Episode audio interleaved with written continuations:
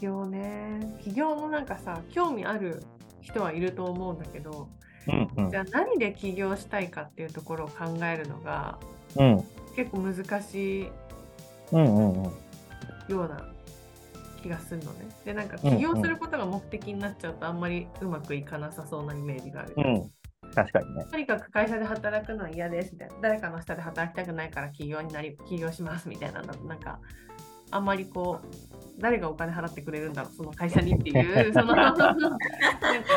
イメージがあんまりつかないです。そうだね。でもそう言って起業してるやつは多分大丈夫。大体そうやって起業しないから、うん、そうだね、そうだね確かにしてる人は確かにそうだね。なんかもう起業するために何したらいいですかみたいな、いやとりあえず起業しろよみたいなとりあえず、ね、書類出せばできるからみたいな、そこやってるやつは多分ね、もう多分動けるやつだと思う。なんか何でビジネスを作っていくかっていうのを考えるであったり、こう素養みたいなところはどうやったら使えるの？なんかね、その起業家のタイプに2種類いると思ってて、うん、で一つはもうなんかもうめっちゃこれがやりたいみたいなのとか、うんうんうん、なんかもう社会のここがおかしいから変えてやるみたいなモチベーションの起業家、うんうんうん、ともう一つはさっきみなぱんが言ってくれた、なんとなく会社員が合わなかったから起業しましたみたいな人、うんうんうん、もう全然いるのよ、うんうんうん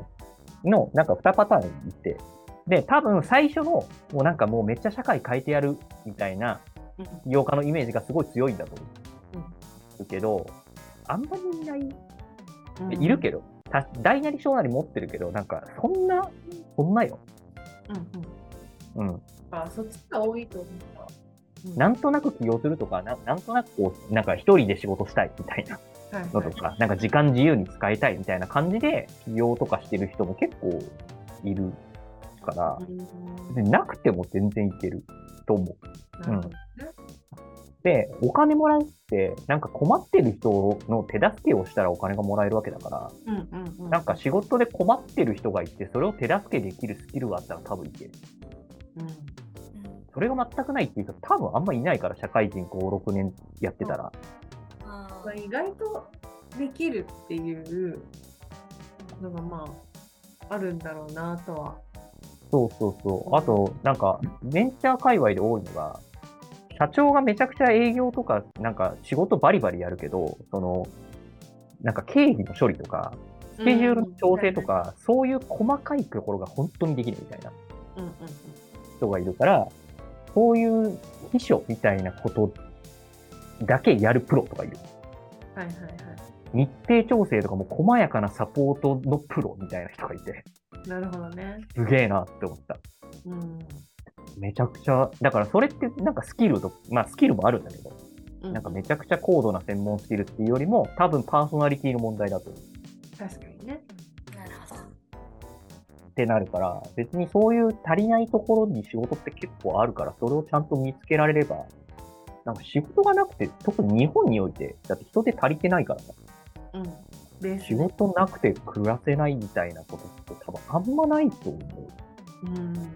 この先どうなるか分かんないけどなんか一回さ仕事をしてみるとなんかそうなんだなって確かに思えるなと思う。やっぱ中高生の時に想像が できたかっていうと結構、うんうんうん、そうだね。そうでもそれで言うと、まあ、今仕事でその会社工房っていう名前のオンライン塾をやってるんだけど、うん、もうなんかさっさと会社作りなよって言ってて、うん、高校生に、うん、会社作ること自体は別に書類出せば、まあ、多少お金かかるけど、うんうん、書類出せばすぐ会社作れる、うん、で会社って別に稼がなくても何しなくても別に存続することはできるから、うん、別に作って持っとけばいいじゃん。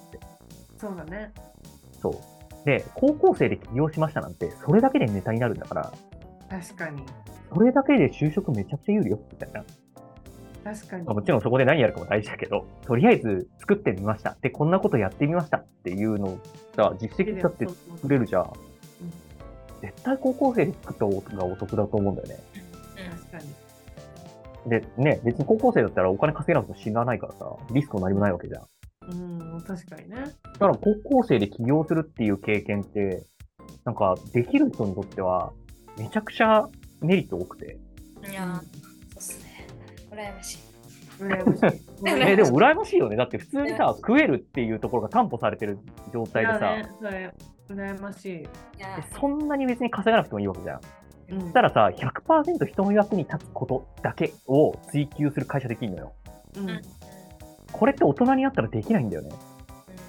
まあ他に専用権あったらできたけど、うんうん、っていうのって高校生の方が有利だなと思って、そういうなんか授業とかをやってて、だから会社工房って名前なんだけど、確かにやってみないいいな、戻りたいな。いや戻りたいですね。ね、俺も戻ったとしても絶対に高校生で起業してる。うん、あのお年玉ちょっと貯めれば起業できるから。確かに。